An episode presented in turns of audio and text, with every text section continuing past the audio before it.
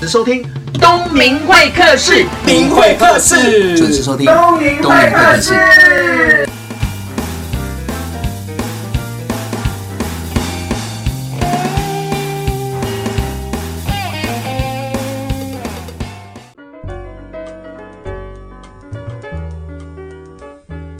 各位听众朋友，大家好，我是东明会客的节目主持人王东明。两个月前呢，我去台师大的特教中心资源教室教了五位学生，连续两天哦。我觉得这个计划太特别了，可以结合大学生，一个是金门大学，一个是师大的学生，那他们有很多不方便的地方。因为我觉得我自己在社会跑，希望也有机会走入校园。这个计划为什么会吸引我呢？是因为他们全部都是比较不方便的学生。所以呢，特别在两个月之后邀请他们来跟听众朋友分享他们的故事。 Hello，大家好，我是来自师大教育系的学生，我叫杨梦勋，通常带领队大家叫我河马。 Hello，大家好，我是林文君，我来自于师大特教系。大家好，我是来自师大国文系的邱宇峰，然后我现在大四。可不可以跟听众朋友介绍一下？就是因为你们比较特别，有一些不方便，那我先说好了，我是河马。通常大家会觉得我是没有问题，可实际上我是轻度的视觉障碍。大概呃，你可以这样理解，就是平常视力零点二，把你眼睛拿掉，然后晚上看不到夜盲症，大概是这样子。所以晚上对你来说是比较危险的哦。是是比较危险的。哦，好，啊我是文君，啊，我是双耳极重度的听觉障碍，我现在是左边佩戴人工电极耳，右边戴助听器。当我把人工电极耳跟助听器拿下来的时候，两边耳朵就是完全都听不到声音的。嗯，我是宇峰。那我的障别呢是脑性麻痹。那脑性麻痹这一个障碍呢，它主要的症状就会有，例如说行走比较不方便，是，动作比较缓慢。嗯哼，那很幸运的是，我是这个族群里面障碍程度比较小的嗯那一群人，就是说我可以不用依靠任何的辅具，例如说助行器啊，是或者是轮椅啊嗯，哼我是可以完全自行行走的。只是大家跟我出去玩的时候，可能就要配合一下我的步伐这样子。真的。哎、我问一下哦，在教课的过程当中，我都听到你们最有成就感的一件事情，你们才二十几岁，是在是是。你你二十了吗？而且，对对对，你会跟听众朋友分享一下最有成就感的事。我的话是，就是我现在在一个歌唱的团队接受培训，所以我们有一次受邀到就是呃桃园农工当评审，这是决赛，我初赛去过，然后决赛也去，然后赛去的时候就发现不太妙，就是现场有三千个人，然后只有我们三个评审坐在前面。很紧张，可是后来就还好，就我们也是很享受那个音乐，然后最后有上台讲评。那我的话跟其他两个评审比较不一样，他们真的就是照他技巧讲。可是对我来说，如果是总体的讲评，我会比较希望鼓励这些学生，嗯所以我就讲了很多鼓励他们的话，这样子。那台下其实反应也蛮热烈的，所以这件事情让我不管是当评审还是鼓励他们，都让我就是很有成就感。你是说你到学校当唱歌的评审？，这是那你会唱歌？我会，还可以听吗？呃，不确定。好，哦，那我印象最深刻的事情就是，因为我耳朵听不到嘛，我从小就很喜欢阅读，我会以视觉来弥补我听觉上的不足。那书看多了之后，就会开始提笔写作。我平常都很喜欢写一些日记啊，或者是心情故事，然后我就开始对我的文笔就慢慢的比较有信心一些。那我觉得我印象最深刻的就是我大一的时候，我有投稿一个文会奖，那我的生命故事写出来给社会大众知道，我有得到全国大专社会组的第三名，然后还有去年的时候，我参加一个全国听觉障碍的国语文竞赛，我也得到全国第一名，这都让我觉得写作是一件很快乐的事情，也可以抒发心中所有的想法，也带给我很大的成就感。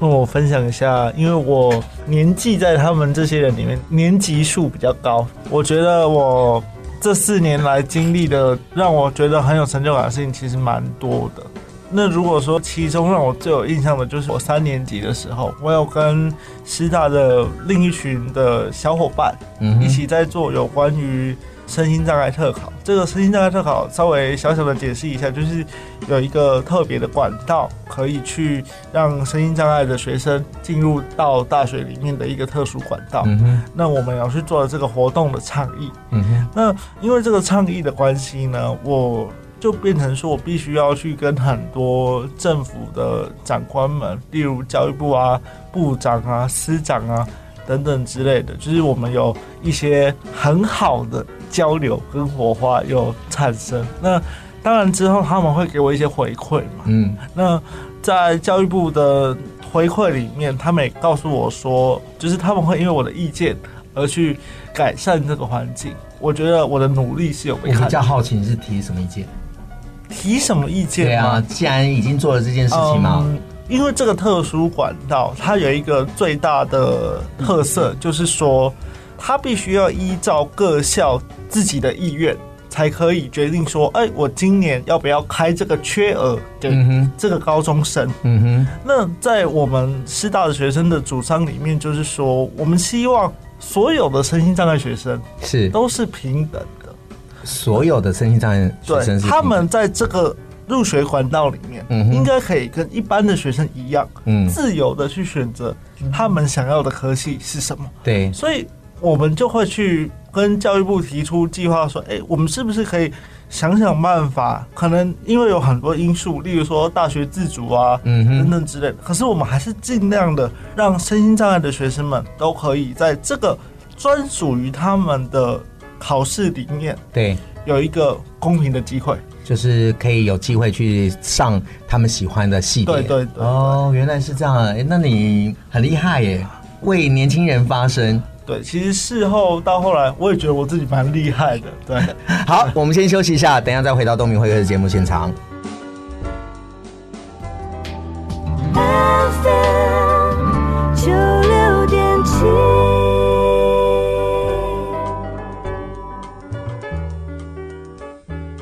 刚刚听到三位同学简单的自我介绍，那除了最有成就感的事情，我在教他们的时候，他们有很多的不方便，但是呢，你们才二十岁嘛。在二十岁当中，一定有面临了很多的挑战。举个例子，我们就讲金门大学那个女同学，我还记得在课堂上跟我分享说，她从小就被霸凌，因为她长得胖胖的，然后班上的男同学就会笑她，哎呀，怎么那么胖，走过的路都有油啊，或者是什么之类。再加上她有一个眼睛看不到，她装了一眼，所以她极度的自卑，甚至于都不想要去学校上课，那整天躲在家里的棉被哭。但是呢，因缘际会之下，他在透过网络的 YouTuber，然后学习化妆，他慢慢慢慢的透过彩妆，然后把自己变得漂亮，然后慢慢的变得有自信，愿意走出来分享。我觉得这是一件很不容易的事情。那三位同学，你们应该也有经历过很多不开心的事情，对吧？是，那我的话就是，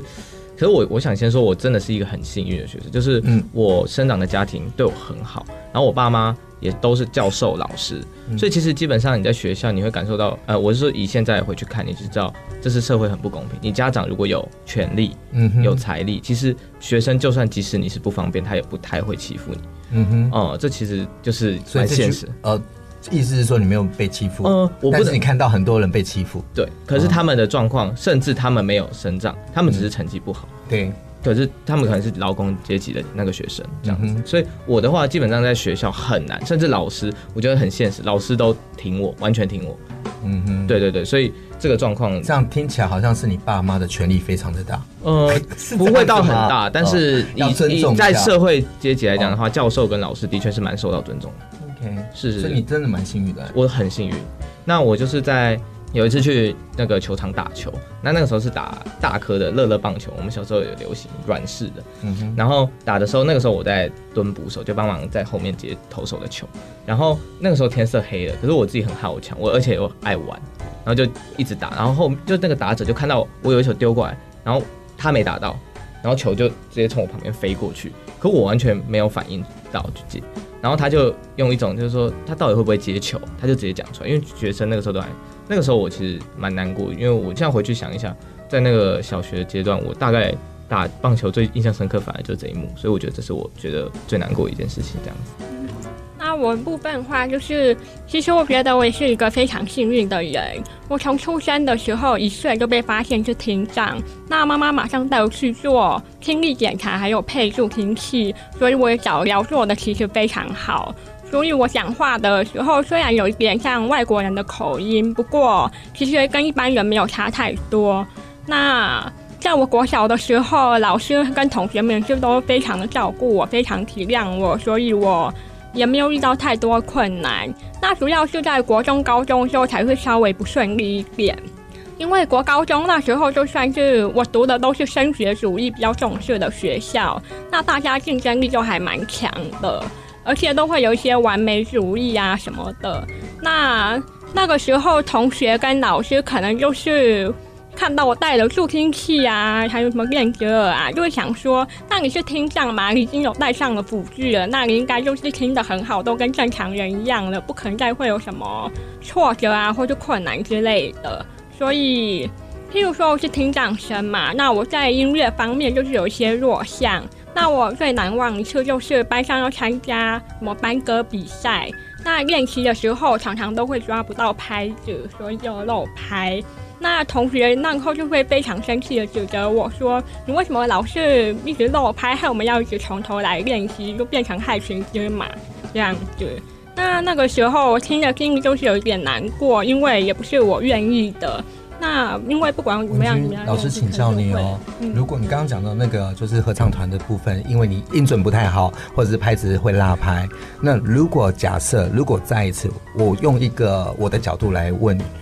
如果我不让你上场。假设我是老师，我就是你的班上老师，嗯那我会针对班上的进度，我如果私底下找你谈说，那个妹妹，那因为你比较特别，音不准，所以这次合唱团的比赛，呃，你不要参加，但是老师会安排其他的比赛项目，你好好的准备。如果是这样子，你会觉得你被歧视吗？如果是这样的话嘛，嗯，嗯，因为我有时候我觉得以成果导向嘛，因为你的音准跟你的拍子是不可能马上一步就完成的嘛。那如果以站在比赛的立场，再加上其他同学的立场，如果老师让你练，我觉得也是另外一种伤害。为什么？假设班上有五十个人，你是其中一个，四十九人就会觉得你在拖垮大家。可是如果老师安排说，妹妹，我们这次不要参加，但是老师安排一个你比较擅长的比赛，比如说作文比赛啦、写作、书法比赛啊，这些是你擅长的。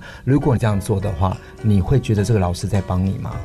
如果这样的话，其实我会觉得、欸，哎，觉得是在帮你，因为我这个人上也是比较成果导向的那一种。对，，那当下的老师既然把你放在班上一起唱歌，你觉得对你来说是帮助还是没有帮助？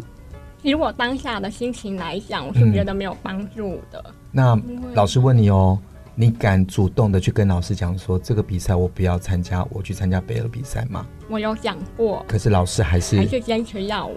哦，老谢谢师你跟我分享这个故事。其实我们当老师的时候，有时候我也不知道怎么样去正确的帮助到学生，因为通常都是我们给予我们想给予的，嗯可是给予的时候，这个学生不是他要的时候，其实如果他对方提不出来的话，我们真的就不知道。嗯谢谢你跟我分享故事，代代表说我的判断能力还是有一个基本功。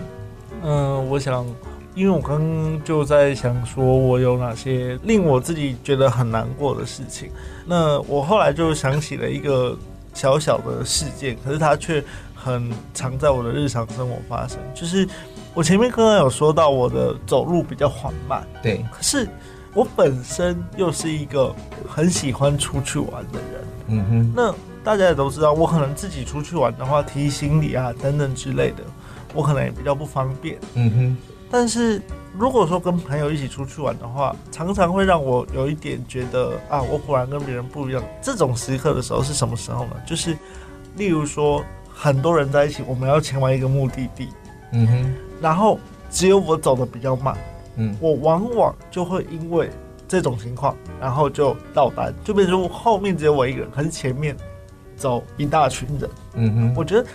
常常是这种很小的时刻，等一下，这是逛街还是在爬山？呃，逛街你会走的比别人慢吗？累的时候是真的哦会，就是真的在累的时候，然后那个一般人跟我有障碍的我自己，那个差距就会在这种时候嗯被很明显的放大。嗯哎我就会觉得，如果我自己是跟他们一样的人，那该有多好！我也想要跟他们嗯一样在吗同一个脚步上面一起聊天，但是可是雨峰这是事实这是啊，你走得慢就是事实。啊对对那对对请问对他们应该要留下来陪你，你觉得会比较舒服，还是嗯，我觉得这个是一个很有趣的问题。对？因为所以我在问你因为啊，如果说刚开始的时候，我会希望他们留下来陪我。全部吗？呃如果你们班不上是呃有五十个人，四十九个人留下来陪不你，嗯不不，可能是平常跟我比较好的，比较好的那些人。可是到你现在你在社会有一些经验，在校园也有一些经验的时候，嗯你就会慢慢发现，其实不是每个人都会随时注意到嗯，你有这个需求。嗯那往往就算你的朋友们可能有心，但是。例如说，在逛街的时候，他们嗯也会被别的事情吸引给这样吸引过去呃，，就那忘记你的存在。对， 从那种时候我就会觉得有点心酸，然后啊，我的障碍或者是我特殊的某种身份就会很明显、很明显的被放大。那这个也是让我会觉得说，这是一个一直以来都有的，我觉得这无法改变啊，难过你只能接受哎、嗯我们也对常对常被对人家认成路人甲、路人乙啊。对，所以到后面我就坦然接受。到现在逛街的时候，我就会跟他们说啊，那你们先走啊，我知道在随后追上大家这样。可是我觉得我很有同感，就是我妈有一次开车载我，因为通常都是她来载我，然后她就问我说，感觉孟轩自从你加入这个团队之后，你就变得很有自信。然后我就说是啊，然后我妈就说，那你觉得你最近还会像大一或以前那样子，就是有自卑的时候你吗？当然也有自卑，我大一的时候是非常不习惯大学，极度不习惯。为什么？学长可以作证，就是哦我每次走到资源教室，来学长你说一下对有哭吗？老师，这个我可以分享一下关于孟勋的小故事，就是因为师大刚进来的时候，都会有所谓的新生小团体。是那孟勋那个时候刚好呢，就是我这一组了。那个时候对我大二，嗯，然后呢，我这一组的人呐、都是非常的热络，独独就孟勋，哎、也不讲话，然后我还想尽办法跟他攀谈，他也不太理我。嗯然后我跟他就是稍微社交了一下以后呢，他就默默的问我说：“学长，你觉得教育系是一个有用的系吗？” 我不知道我以后可以干什么。然后我就想说，为什么会这样子回？他就跟我说，因为他也不太确定他以后想要做什么，他也不确定自己来师大要嗯做什么事、嗯哼或读什么样的书，嗯所以他觉得他是一个在没有准备的情况之下，他就这样子上大学，他觉得他自己很没有自信，很没有目标。对，而且最主要是我这个问题真的是大一从头问到尾，我每次这去样啊讲，我比较好奇这个学长怎么回答，他搞不好也在找人生的方向。我觉得他也在找，可是他然后不会，他他绝对会用一种姿态就跟你说，因为学长姿态，对啊对，我是学因长为，那个时候我也才大二嘛，就是 才对哎，对啊，也才大二，所以我就会跟他讲说，哎呀，没关系啦，反正以后哈，你就会变得跟我们大家一样，都这样子，就是现在还找不到目标。可是我觉得人生的际遇就是这样啊，嗯你没办法保证你下一秒会。真的啊、就算你现在有目标，你要念什么系所，但是出了社会，你可能做的东西跟你念的东西完全不一样，完全没有。真的啊、很多啊。对，所以我那个问题真的是从大一，然后一直问他，所以我大一的时候就是很有状况，任何事情我都很自卑。所以我妈在车上问我，可是我觉得这不叫自卑，这叫迷惘哎、不是不是不是是自卑，就是我除了这些自卑就是呃这觉得个说、哦，大家都好帅，我不够帅，大家都很高。可是我跟你不讲，够大一的时候，我我们教育系上很多学生也都不知道要做什么，可是他们超有自信，就是他不会因为他不知道要做什么而在生活当中就表现出他很自嗯卑。可是我是源自于我自己眼睛的状况，我又是读一个文科，然后是嗯也不知道就是一定要辅双很累，然后你才有勉强有一份工作，类似这样，就是那个感觉很不一样。我是源自于我自己有这个身份，然后又有身心障碍的身份，嗯所以我就很自卑，所以我才说我对于峰讲的很有同感。所以我妈问我的时候，她就觉得我应该不会再有那个状况，嗯她可以放手。然后我就，放手嗯了吗？其实她放手了，但是我就说，如果真的要我分享，我就就是我今天发生的事，那我妈就说什么事啊？哦，我就说我从呃我们师大宿舍走下来，一定要先逼一个坎才能走出宿舍，嗯哼，然后逼坎要把钱包打开嘛，嗯然后哼，那个时候我的钱很常会掉出来，嗯嗯，那掉出来的时候，我是看不到地上的钱在哪里，哦，看得到钱掉下来，但就是听得到声音， OK，啊所以我有一个方法，因为那里人来人往，我有一个方法，我下来摸，嗯，或者是我直接走掉。哇塞，这种状况超常发生。任何你只要打开钱包的时刻，都有可能发生这件事那情。下次麻烦你那个钱包要有拉链的，就不要买那个、嗯，就是我后来考虑。应该可以办个信对，用有时候卡是，对对对对对 对。好，我们这一段就聊到这里，等一下再回到东明辉的节目现场。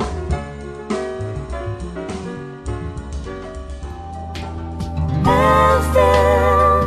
九六点七。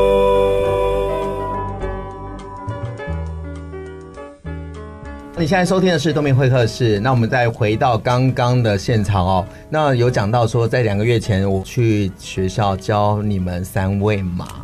我应该算一个蛮特别的老师对吧？ 很特别很特别很特别很，特别非常特别，有多特别？非常非常非常特别非常特别。对，就就是是。你最好很特别，你两天只有来一 天，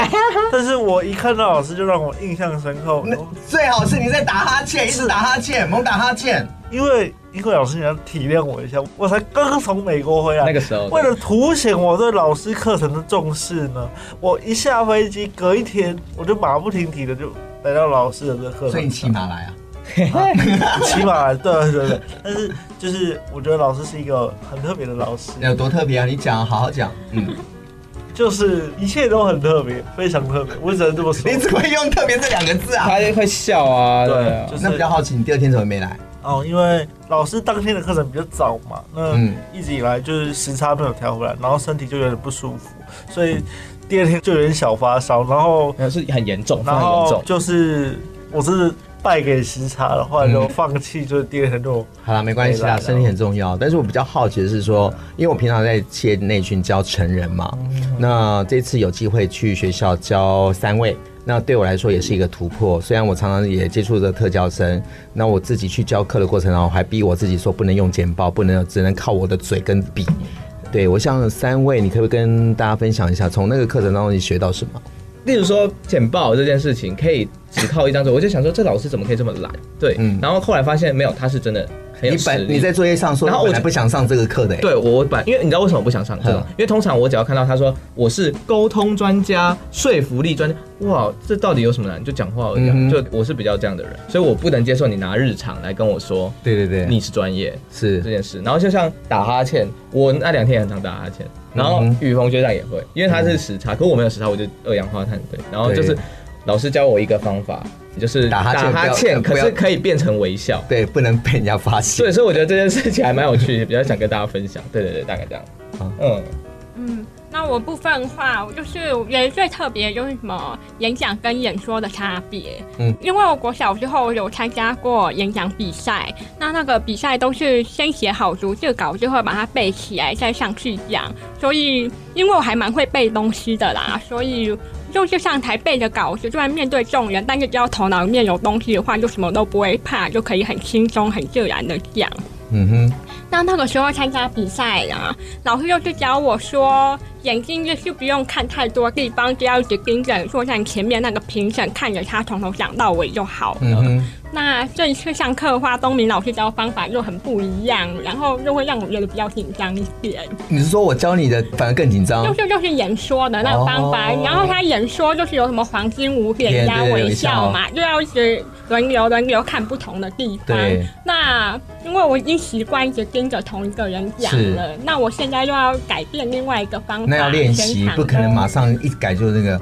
你知道为什么吗？因为如果现场有很多人的话，你只看一个人，其他人会觉得你不尊重他。嗯所以你要练习，你就想象你是蔡依林在开小巨蛋演唱会，你看后面根本就看不到，为什么呢？灯光一打，那个瞳孔放大都看不到远方，他要挥挥手，后面的朋友，对，就这样子啊，这样就学会啦。嗯对啊，但是就是刚开始上台的时候，我真的就被那个吓到了，而且用那种像即席演讲啊、临场准备的东西，是，哎、你那天被我念了一下，你会难过吗？还好啦你。的听众朋友，我会跟大家分享，因为那天教室只有五个学生嘛，对，啊，只有你是听障生，就是听不到。可是我觉得你很棒的地方是，你就会举手说：“老师，你说话的速度可以放慢一点。我说：“好，我就放慢。”然后又没多久，你又举手，老师，你可不可以在说话的速度再再再放慢一点？我说好，我再再再再放慢一点。结果又没有多久，他又举手说：“老师，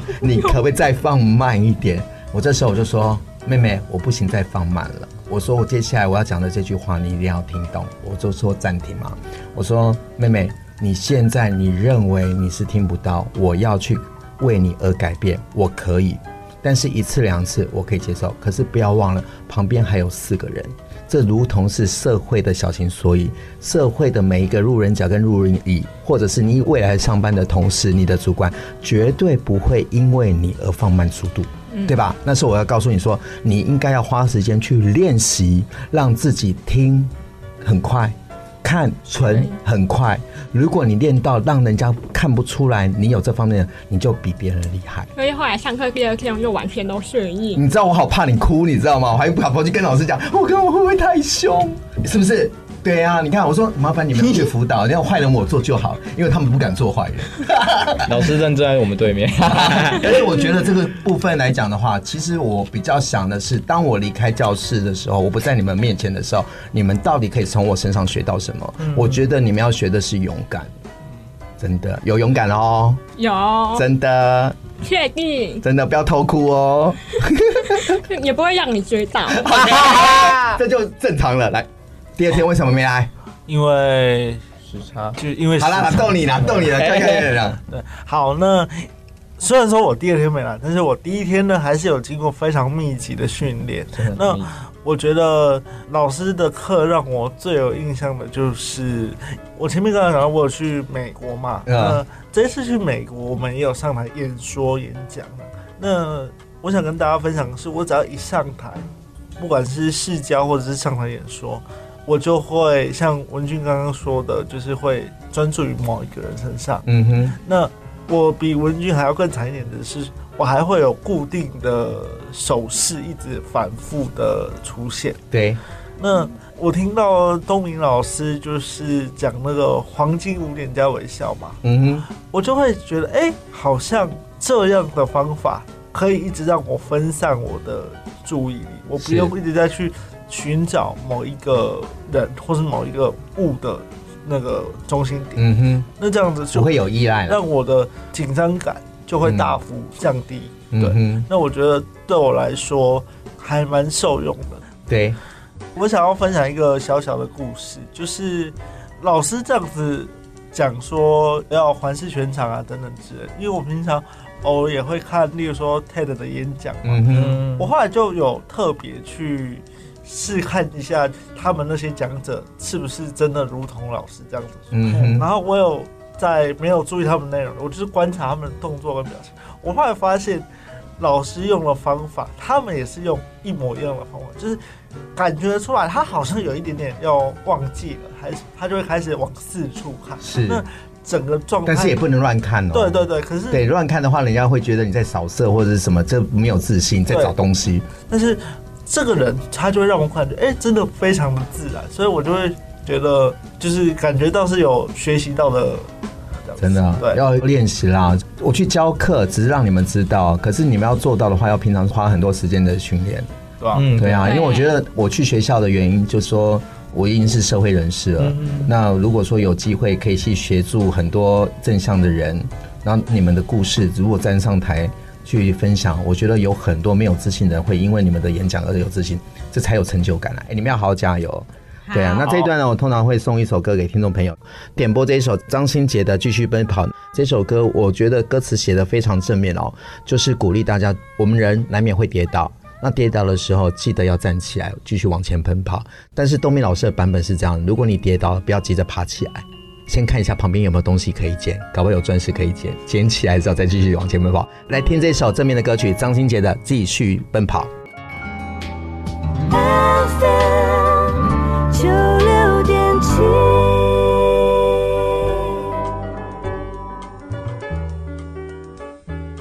回到东明会客的节目现场，我们刚刚听到的是张新杰的这首《继续奔跑》。那跌倒了不要急着爬起来，要看一下附近有没有宝石、钻石跟新台币可以捡，嗯捡完之后再继续奔跑，对吧？歌很好听，嗯那因为三位同学都是来自于台师大不同系，嗯一个是特教系，一个是中文系，一个是教育教育系，所以在未来的过程当中，清楚知道人生的方向了嘛？嗯，清楚的，清楚啊。嗯那你未来要当什么？就是歌唱老师兼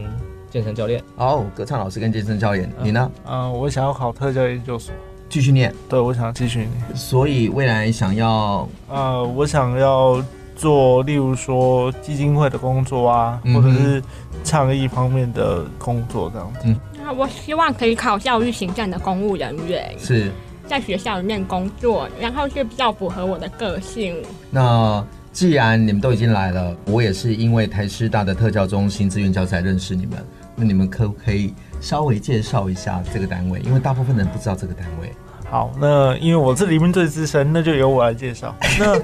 学长，资源教室就是学校里面会有一个专责的单位是来替声音障碍的学生有一个，例如说提供辅导啊，或者是生活上的帮助啊等等的一个专责的单位。你刚刚讲到说身心障碍，说任何的类别都可以去，对，但是有一个条件，就是说你要先经过一定程序的，例如说鉴定啊等等的，然后嗯哼提出申请给学校，嗯然后学校认可以后，你就会被转到这个单位来。对，这个单位呢，白话一点就是说，它就像一个声音障碍学生在学校里面的家，嗯，哦，对，下课的时候都可以去，都可以去，都可以去。嗯而且我们师大，我觉得蛮有家庭氛围的，就是有沙发啊，有什么，就是一个下课后的好去甚。至我们叫老师会叫张妈妈这样，我们我们会直接叫，对，我们会直接叫，他们就像姐姐一样，你叫他们对张妈妈，对，或者是姐姐，不是张妈妈是另外一个老师啊， 对对，他另外一比个，较资深一点的，对。嗯，所以，完蛋了呃，师大的资源教室就是一个比较很有家庭氛围的好所在。好收仔，对，然后就是平常下课啊，还是没课的时候，如果想要印什么资料，或者是如果生活中有遇到什么样的困难，比都如可说以去。譬如说，就是跟某某某吵架啊，还是 啊，还是写报告写不出来啊，还是因为在报告方面，然后搞到焦头烂额、兵荒马乱那一种，就可以去跟老师倾吐一下。啊，清楚一下。但老师会怎么样？当热社童还是会协助你们？老师是会倾听，嗯哼然后也会给我们一些建议。那如果真的遇到一些困难的话，像譬如说我上课如果有些听不清楚，日对人教师可能就会提供比超人的服务，哦这样子，然后可以协助我更快进入课堂状况。哇塞，好像什么都可以做哎。对，什么都可以。而且像我的话，我最近刚选就是特推会的委员，嗯哼，简单来说是为身心障碍者发声嗯哼的一个学生代表这样子。所以意思就是说，如果师大里面有一些无障碍做不好的地方，或对身心障碍者不够友善的地方，例如说导盲桩会直接让你撞到学你校说的在师大里面，之类的这种，或师大里面还是师大之没有外？只能 管师大，只只能管能管嗯师师大。大对，我们就是特推会委，所以就是说我们有任何都可以向上提报，嗯哼所以他这个资源教室也给我们这样的一个发声的管道，这样子。嗯然后像我们最近还甚至成立了社团，嗯想要在师大用学生自己的方式去推广身心障碍者的文化，这样子。对对对对对，嗯，我觉得简单的可以这样理解，就是说，一般的学生如果生活上面或者是课业上面有什么问题，那学校通常会有一个地方叫做学生辅导中心，哦一般的学生就会去那里。可对是如果是声音障碍的同学呢，通常就会被找来这个叫做资源资源教室的地方。嗯，所以两个单位服务的对象是很不同的。当然，身心障碍的学生也可以去一般的学生辅导中心，可是是我想我们都比较喜欢资源教室啦为，什么？嗯因为那边比较温暖，对，是比吗较？温暖对象比较。而且我想说，就我的同学，他们觉得自己去学服务中心都会觉得自己是有病的嗯状况，可是我们来这里绝对不会，就只有老师会觉得我们我干嘛来，就是很烦，我们很烦，我们坐在圆桌聊天什嗯好，么那的。我好奇问你哦，就是因为有时候我觉得是要那种感恩嘛。嗯你们现在已经大四，可是大三大嘛，三即将要面临毕业了，或者是继续念研究所。那请问一下，如果有时间的话，你们会回到那个特教中心来协助学弟妹们吗？因为平常资源教室就有很多这种活动嘛，三不五时就会请一些学长学姐嗯啊。来人讲，他们从学生变成社会成功人士的时候，学校就把他们请回来，就是好好的演嗯讲。哦所以你会回来？那你呢？我肯定会回来，因为这里真的是很温暖。就是因为大家都说哦，避风港就是等你有事的时候等你回航，嗯可是不是我们平常的时候也应该来港上做一些快乐的事情，是带给大家你欢的笑协助学弟妹嘛，因为你们的经验经历，我觉得是值得让他们变成是他成长的养分。嗯，嗯，那我也会啊，而且我最近都常在资源教室遇到很多已经毕业学长也回来。对，所以你会回来。会啊， OK，因为现在大学生大部分的人都是用电脑在沉浸在网络上面嘛，对，那我都鼓励他们说不要在虚拟的世界活太久，偶尔要走出舒适圈舒适圈啊，然后跟人接触。那既然你们受到那个特教中心的一些养分，那如果你们长大了有一些能力，有一点时间，就要去协助啦。我觉得是这样子，啊不然我干嘛去学校？对，我觉得也是我的老师是来自于师大，然后毕业，然后教育我。那我觉得这也是一个传承善的循环嘛，好不好？那很高兴这一集呢，邀请到三位好同学来到东明会客室，希望你们呃学业进步哦，做一个正向、有能力、可以影响世界的年轻人，好吗？好了，拜拜，拜拜。这次呢，邀请到的是台师大特教生三位同学一起来上节目哦。那因为两个月前去教了他们两天的课程哦，那震撼了教育。然后为了只是要让他们提早接受的这个社会的现实、社会的一切哦，啊，我说了很多的真话，然后嗯有点涩啦。其实我也有点心疼，因为他们得要学习面对未来一些坎坷的路。所以当下呢，我用了很多的素材，然后很多的闯关游戏，让他们面临到这些压力。希望你们在长大出社会之后，想起这个课程，想起我这位老师哦，都是微笑的，因为我希望给的不是只有方法，而是给予大家往前进的勇气。东明会客室，下个礼拜见。